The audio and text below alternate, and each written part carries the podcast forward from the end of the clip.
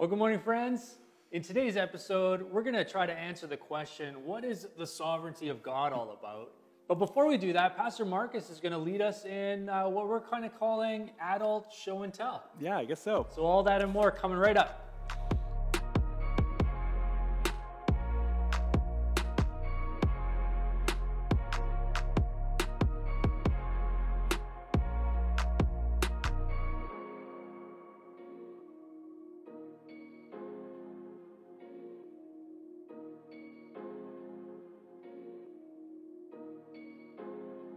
Welcome back, everybody. We're so glad that you've continued to join us. Um, so, Lucas, this is kind of a funny thing that I'm doing this with you because would you say that you're somebody who's like really sentimental? So I, I got a text message this morning from Pastor Marcus saying, "Hey, bring bring three to five items that have meaning to you, like you know, sentimentality." Well, I literally I came up with three things, and that's where I kind of maxed out because I am like the least sentimental person. Yeah. So yeah, I Well, got three things. This is gonna be good. This is gonna exercise a new muscle, I guess, eh? Um, well, today we're, yeah, I guess we're kind of doing like an adult show and tell. And so what we're gonna do, uh, just as we start off and as everybody jumps uh, on the stream here, is we're just gonna showcase some of the things that we brought from home uh, that are significant to us. Uh, we don't want to just do this with just us two. And so if you're on this stream, you can always pause uh, the stream right now. Go grab some of your stuff that you find is meaningful. Take a picture and post it in the comments. Uh, if you're not maybe wanting to pause or you're like in the thick of it right now, uh, you can always take a picture later in the week and and post a picture and tag us in it because we would love to see some of your guys's show and tell items Yeah, as well as we kind absolutely. of all throw back to kindergarten. Um, and so I'm gonna I'm gonna grab my first one. Okay, let's see it. You guys have heard and and have yeah you guys have heard of this one before. I was gonna say this has already made a, a an appearance Yeah. The lore of it. At least of like a verbal appearance, yeah. So uh, this is, but I figured that it needed to make its like official debut. So this is my Staub. This is my um, Dutch oven here. Uh, are we like doing like a full show and tell? Lucas asked me a couple weeks ago if it had like the self-basting little like dots, and it does. Because I know what I'm talking about. You do. And so I bake like I bake all of my sourdough bread. I should have brought my sourdough starter because they like kind of are one and the same. But like bake soup in this. It was gifted to me before I moved here, um, and so that kind of is what it reminds Nice. me of. Is like that I get to eat great food. Uh, but also just uh, there was lots of friends and family around me that day that I got to open it. It was a big surprise, uh, and so this is like one of my prized possessions in the kitchen. Now, some of you have seen this before. If you've, Mm-hmm. if you've been to Evangel over the course, this, this has made some cameo appearances in, uh, in some of my sermons. But this is my childhood piggy bank. And the reason I grabbed it is because this stays in my office. It's on my uh, credenza in my office. And it just reminds me of my childhood, reminds me of home. Um, I'm the type of person, like there's some of you, you remember like every day of your life, and which is crazy to me. But this kind of reminds me of a few different houses I lived in over the years. Uh, reminds me of sharing room with my brother because this sat right beside my brother's piggy bank, Nice. Uh, which he always had money and I didn't, and I would, I would, What's up with that? I would rob him sometimes as a kid. Um, I've repented since of that. but Confession is out. Anyway, yeah, piggy bank. I don't even know where this piggy bank came back from, but they spelt my name wrong. You'll see it pop up here, but they, they spelt it L U C U S Lucas. as opposed to uh, what my name is, L U C A S. So that's kind of funny. Huh. Well, let me grab my last one. Uh, it looks like just like a tube. Um, but if you look closely, there are a bunch of um, countries on there. So this is a scratch map. So basically, it's a map of the world. Um, but as you travel somewhere, you scratch off the destinations that you travel. Oh, that's So let me just unroll this whole thing. So all of the colored pieces there are the places that I've traveled. cool. Um, and so I would love to have scratched off more in my lifetime by now. Um, but there are some pretty fun and significant ones that I've scratched off. So this reminds me of a couple things. One, I love traveling, and so this year I was really hoping to scratch some more off. Didn't quite get there. Um, but most of the places that I've scratched off on this map are not because I visited there on a holiday, um, but because I've done some outreach in that country. So I've been to places in Asia and Eastern Europe um, to do missions, and it's like very close to my heart uh, to do outreach in other countries. And so, um, yeah, so that reminds me of that. This is uh, this is a picture of Lisa and I on our wedding day, and so of course this is like such a special memory, and uh, she is the greatest gift I've ever received. And um, yeah, so that's us. And look, look, we were just babies. You are babies. literally Like, how babies. old were you? So I was 21 and Lisa was 19. Wow. Like we got married really young. That's uh So that's yeah. Yeah, just babies. That's cool. Okay, so this hefty blanket here uh, is one that is special to me. So, oh man, it was like years and years ago. I was like in my nana's house. My nana's like one of my like childhood heroes. We called her like the queen of West Vancouver. She was like a great lady. I love her so much. She passed away a couple years ago. Um, but I was in her house and I like pulled open a drawer and found this blanket and I was like, what is this blanket? Um, so it is. It actually was her mom's. So it's my great grandma's blanket. Um, and I like just decided when I was young that that they was, I was going to inherit that blanket. Um, and so I did. And so it is like a, in a prominent place in my home. And so it reminds me of my grandma uh, and kind of the history of her life. And uh, also, it's like a Nice. wool, like Hudson Bay type blanket. Um, and so this is like a big keepsake for me and something that I got to inherit from my grandma. Um, and so it's always really meaningful to me. and it um, kind of smells old and, and dusty, but, uh, but it's really special in my heart as well. So That's Yeah. cool. It's one of those blankets that like they're, it's itchy. it's itchy. Yeah, it it's is. itchy. It's So it's- like, yeah, yeah, it's like true wool, but it's uh, e- even with the itch, it's special. awesome. This is a thermometer. Therm- Yeah. therm- therm- thermometer, thermostat, thermometer, I don't know. yeah, I'm gonna say Right? thermometer. I feel Just like that's something what we that should just say. tells the temperature. If we're wrong, just you know, gently correct us in the Man, comments. I'm like 38 years old and can't tell the difference between those two words. so embarrassing. Uh, Um, but yeah, so what, the way this works is all like mercury and it's water in here. And uh, the reason this is so special is this is one of the things, uh, one of the few things I have from my oma and opa. Uh, this reminds me of their house. And so they lived every, every year. It was consistent my whole life. Uh, kind of lived in that one house. This was in the dining room where we had like many a Sunday brunch together and uh, just a lot of special memories. That's and cool. so I inherited this. Uh, both of them are gone now, and so this is kind of my memory of them. Wow. And uh, yeah, it's kind of cool. It's functional. It tells the temperature. It's analog. can I ask? Analog is cool now. So, although we may not know what the word is for it, how do you tell the temperature of these things? So basically, you kind of go, you split between what's kind of at the bottom, what's at the top, or what's sometimes floating in the middle. If it's like exactly 20 degrees, this 20 degree weight will be kind of floating right here. Okay. But right now, we're kind of just about 20 degrees in here. Hmm. And that kind of just sits right there. And that's how you tell. So these kind of move Yeah, around just based on the temperature. That's totally what I would have said as cool. well. Yeah, love it. Sweet. Cool. Well, thanks guys uh, for joining us in our little like show and tell moment. Uh, we really hope that you guys do the same for us. Um, so we'll jump in the comments. Uh, if you have a picture, tag, tag Yeah. us in it. Um, At myevangel.church on Instagram or uh, tag us on our, our Facebook page. yeah, and so we'd love to see that and just kind of get a conversation going around some of the things that bring you nostalgia and bring back some memories for you guys. Um, so I'm looking forward to jumping into our next episode. Uh, so we're going to do that right now.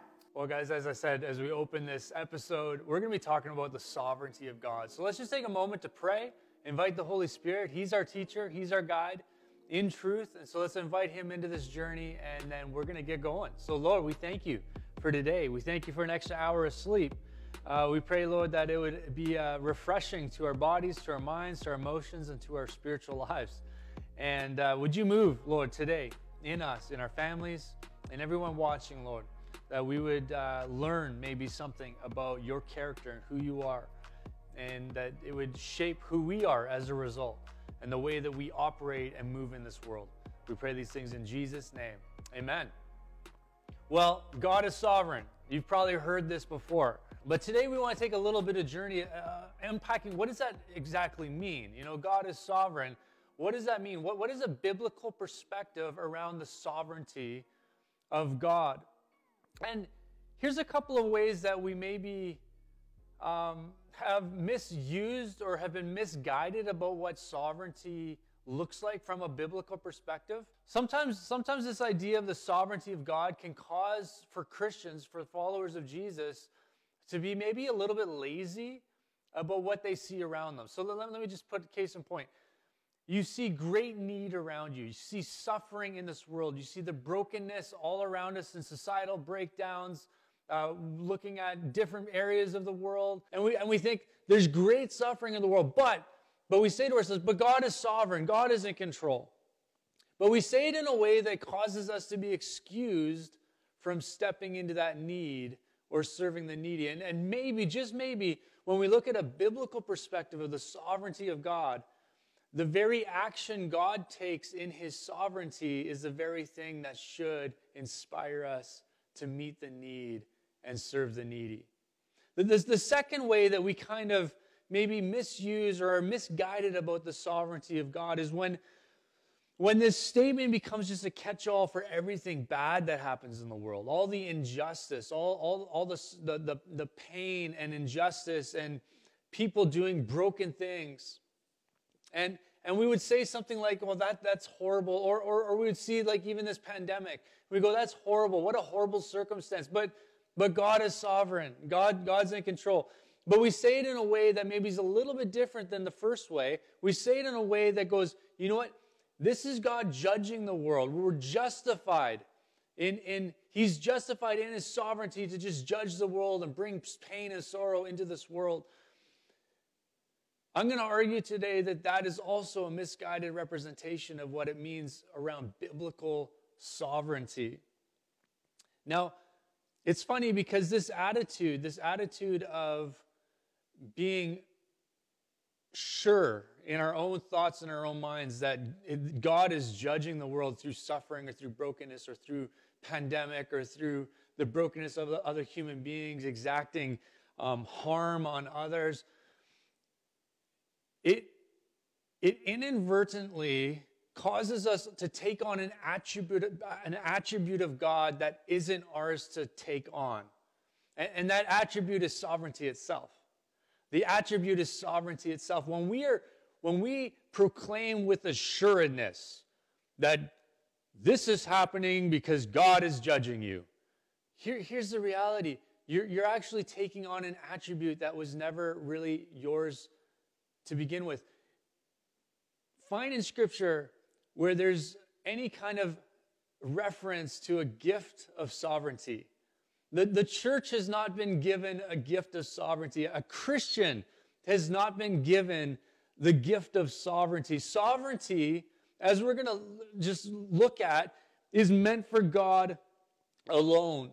You know, for instance, when you, when you look at Scripture, you think of Jonah. You know, Jonah, many of you would know the story. If you don't, Jonah was called to the city Nineveh. Nineveh is a wicked place.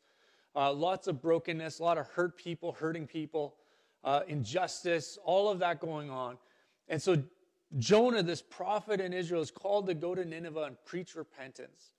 And so he runs from that calling, and there's a whale and the whole thing. But finally, he gets to Nineveh and he preaches repentance. And, and what happens? Well, the people of Nineveh end up repenting. The king himself ends up putting sackcloth and ashes and he repents of his, his sins and, and his representation of the entire city. And so we see this moment where Jonah's up on a hill and he's kind of up there and he's popped his popcorn and he's ready to kind of just, you know, watch the fiery destruction of the city and it doesn't happen.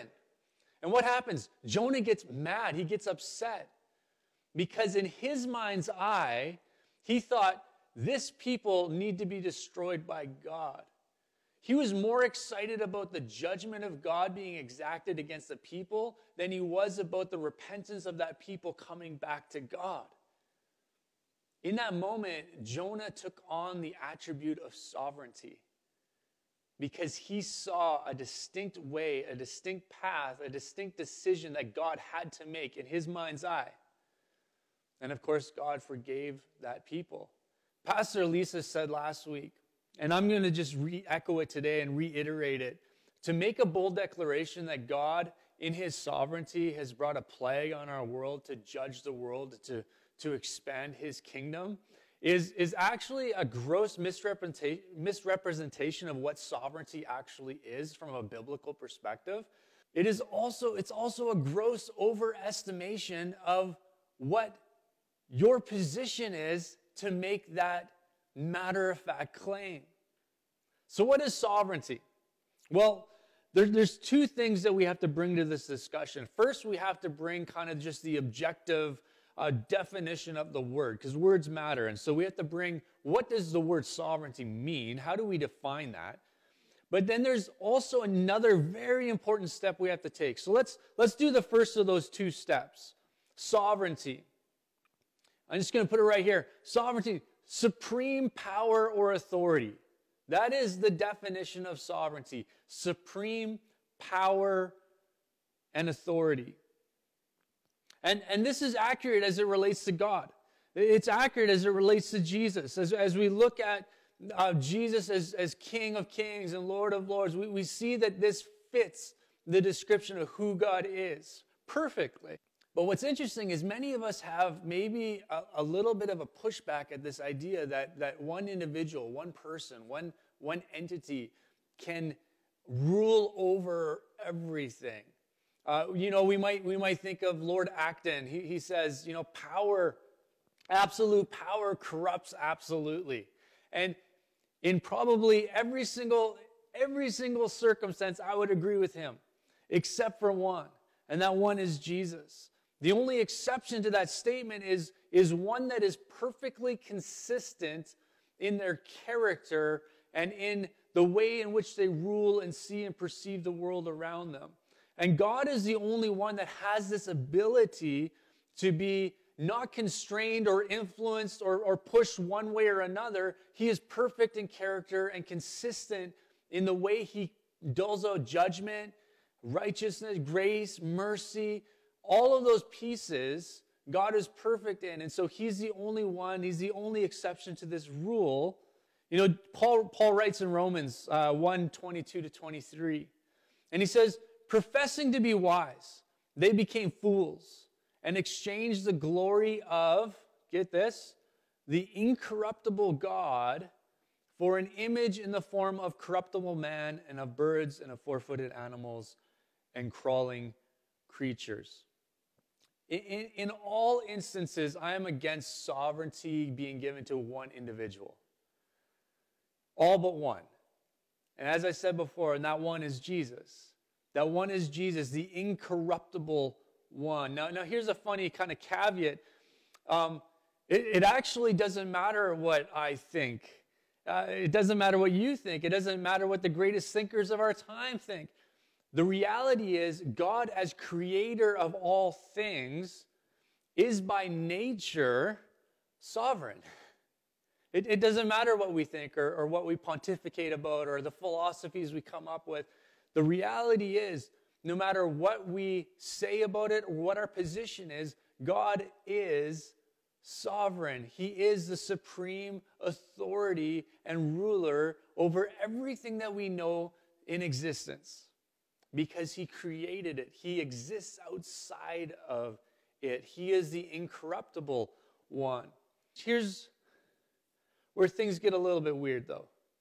Because, as I said, in order to determine a biblical perspective on sovereignty, we have to address, yes, just objectively and pragmatically the, the, the definition of what that word means. But now we also have to take a second step and we have to kind of look at okay, we've established that God is sovereign, but, but how does God work out his sovereign position? How does he act as sovereign ruler over everything that we know. And this is where things get a little bit peculiar. So let's take that journey. Jesus is recorded as saying in Matthew 23 11 to 12. Many of you will know this verse. The greatest among you shall be your servant. Whoever exalts himself will be humbled, and whoever humbles himself will be exalted. Let me read that one more time. We're just going to let that sink in. We're going to meditate on that for a moment. The greatest among you shall be your servant. Whoever exalts himself will be humbled, and whoever humbles himself will be exalted. But, but not only does Jesus say this, he actually, as the sovereign ruler of all things, he lives this out among his creation. He washes the feet of his disciples. He associates with the lowly of the low of his society. He, he was hard on the religious people that, that, that pretended they had it all figured out. But he was so gracious towards the broken and the lowly and the fringe of the society in which he lived. He laid his hands on the lepers and he healed them. He came, he came in his sovereignty and he served humankind to the point that he actually was led to Golgotha, that place of death, that place of being sacrificed as the Lamb of God for the sins of the world. He served humanity in the most awesome, mind boggling kind of way, in that as sovereign God, ruler supreme with authority, he came and he served his creation to the point of dying for his creation to repair relationship with God the Father. This is like this is so profound. As you know, we're we're doing a series entitled God in the Pandemic, and that title comes from N.T. Wright's book, God in the Pandemic. And we, we kind of use that in our in our staff, and we've read, and we're kind of just springboarding off of that. But he makes a statement in that book, and he says, if you want to know what it means to talk about God being in charge of the world, or, or being in control, or being sovereign, then Jesus himself instructs you to rethink the notion of kingdom, control, and sovereignty themselves around his death on the cross. You know, it's interesting. We have to now look at sovereignty that pragmatic, objective definition. Now we have to look at through the lens of a God who holds that position, but then died on a cross in service to humanity, in love towards humanity, in mercy and grace towards humanity. We have to look at it through that filter now. And herein lies the rub. Because we have to consider sovereignty of God through the lens of Jesus, we have to consider sovereignty through the lens of Jesus as both, yes, the lion of Judah, but also, and maybe even more so, as believers, we have to listen through the lens of Jesus as the sacrificial lamb. So, what, is, what does that mean for us? You know, I'm going to ask you just a very simple question.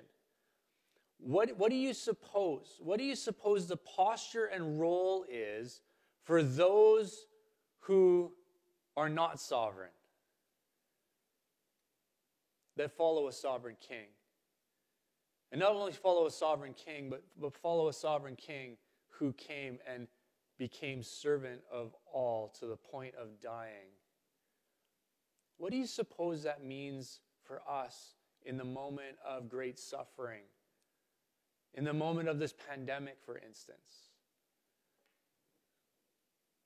Does it, does it mean that we get up on our soapbox and preach hellfire and brimstone? Does, does it mean that we make bold accusations that this is here because of the sins of the world?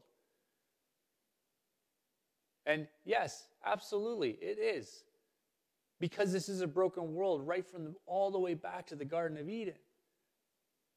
There, there's sin in this world, there's brokenness in this world, there's corruption in this world, there's disease and sickness in this world. There's been since the beginning of time. Or is the church called to posture themselves like Jesus as non sovereign?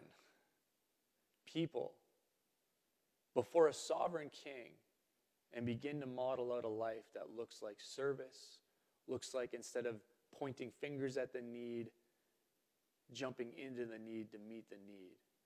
So, what is our role? Is it to get up on a soapbox? Uh, is it to perpetuate every unsubstantiated rumor online? Um, we also call that we also call that bearing false witness. Is it to pretend to have definitive answers to the predicament we're in? Or, or is there another way in all of this? One, one that doesn't mistakenly take on that attribute of sovereignty.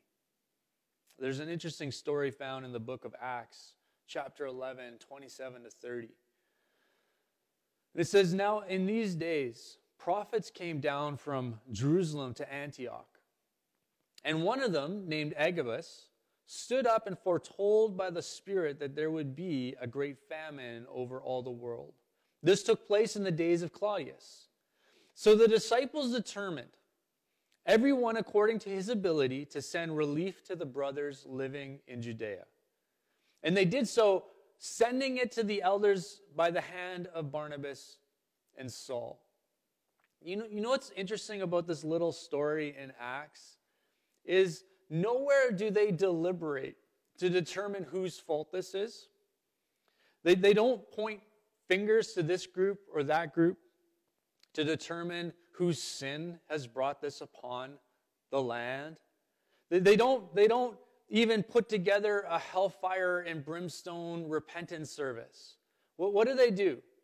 Um, N.T. Wright, he writes this Agabus prophesied of a famine. They asked three questions Who's going to be at special risk when this happens? What can we do to help? And who shall we send?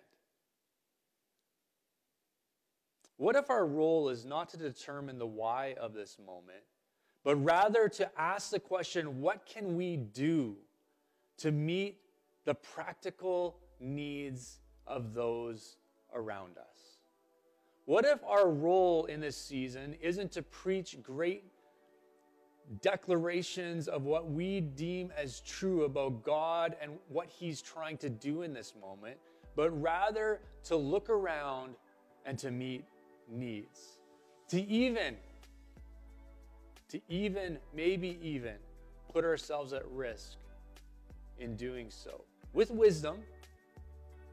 But here's the deal, friends. I've been so conflicted through this because, in one way, part of our role has been to limit gatherings, to, to kind of limit the complexity of relational networks in order to mitigate the spread of this disease.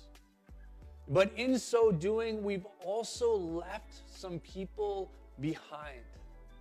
Maybe we need to manage that tension and live in that tension just a little bit more. Maybe I need to assess that tension in my own life, in my own sphere of influence.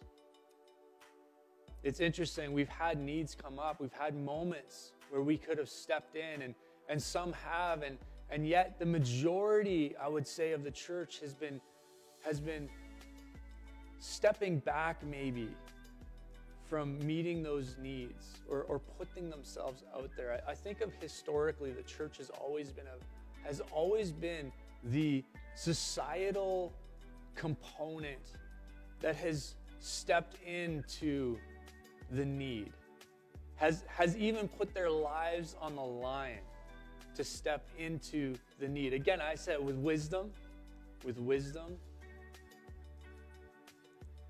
But I, Friends, I think, I think it's time that we maybe shake ourselves out of a little bit of a funk where we've made this season very much about us, our family, our family units, self protectionism, and perhaps with wisdom, we need to be prayerfully considering the needs around us and stepping into those needs with wisdom.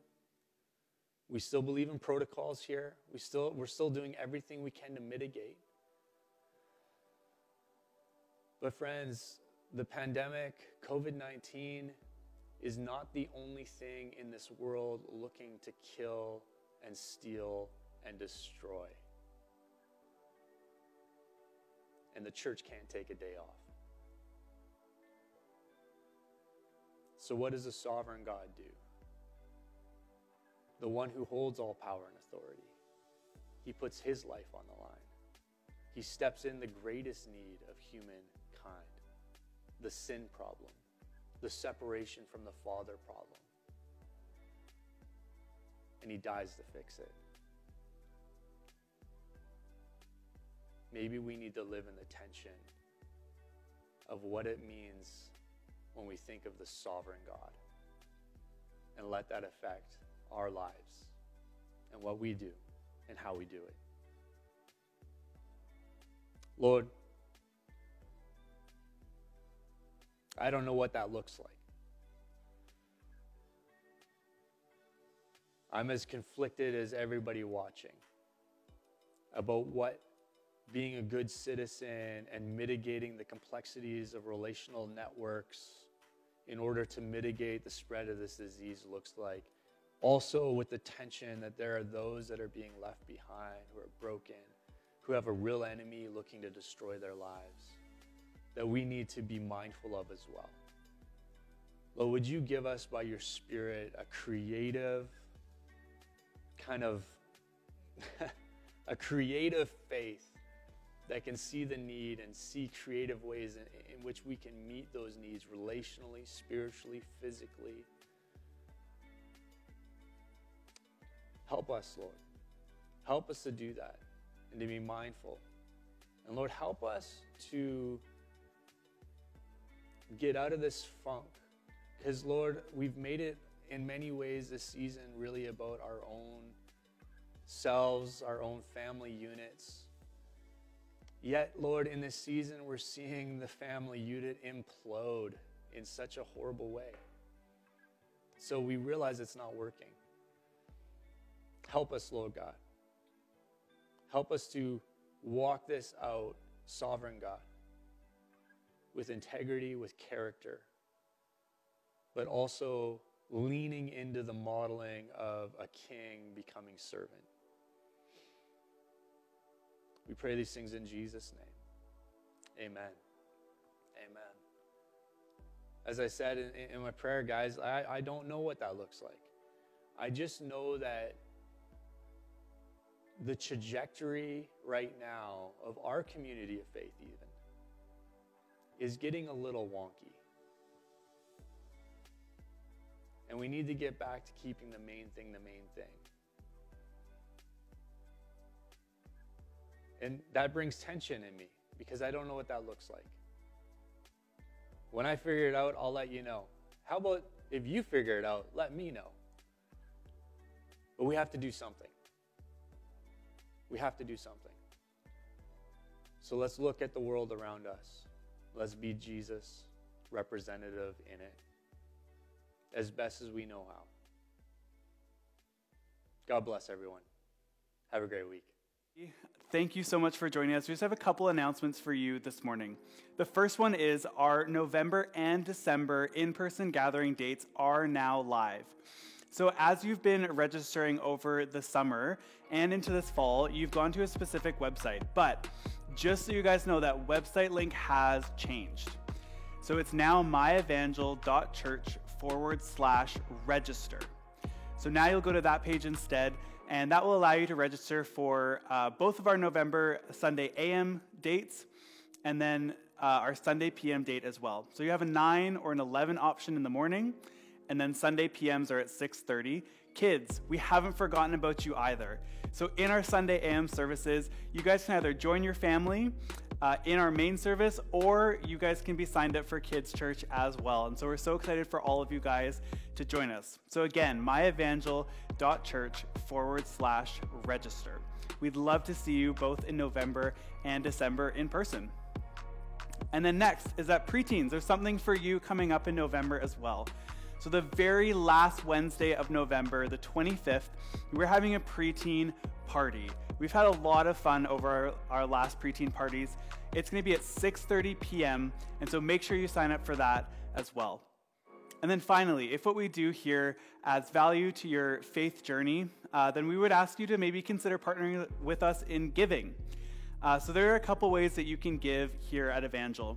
On Sunday mornings, we're actually here in the church until noon, so you can come by after our stream is over and feel free to say hi to us. We love to say hi, uh, and then give if you want to. Then we're in the office uh, from Monday to Thursday from 9 until 5 as well. And then finally, if you want to be fully physical distance from uh, from being in person here, then you can give online as well. So if you go to myevangel.church on any of our website uh, links, we there's a blue dot in the bottom right hand corner of the page, and you can give there. And so it'll take you through a couple steps, but it's really easy to set up an online gift, both one time and also recurring as well. Uh, but we really appreciate your guys' generosity that we've experienced over uh, this COVID season before and I'm sure beyond, because it's really been uh, both a blessing to us, but also a blessing to our neighborhood and our, our region here in Pell River. Thanks so much, guys. Hope you have a great day. We'll see you soon.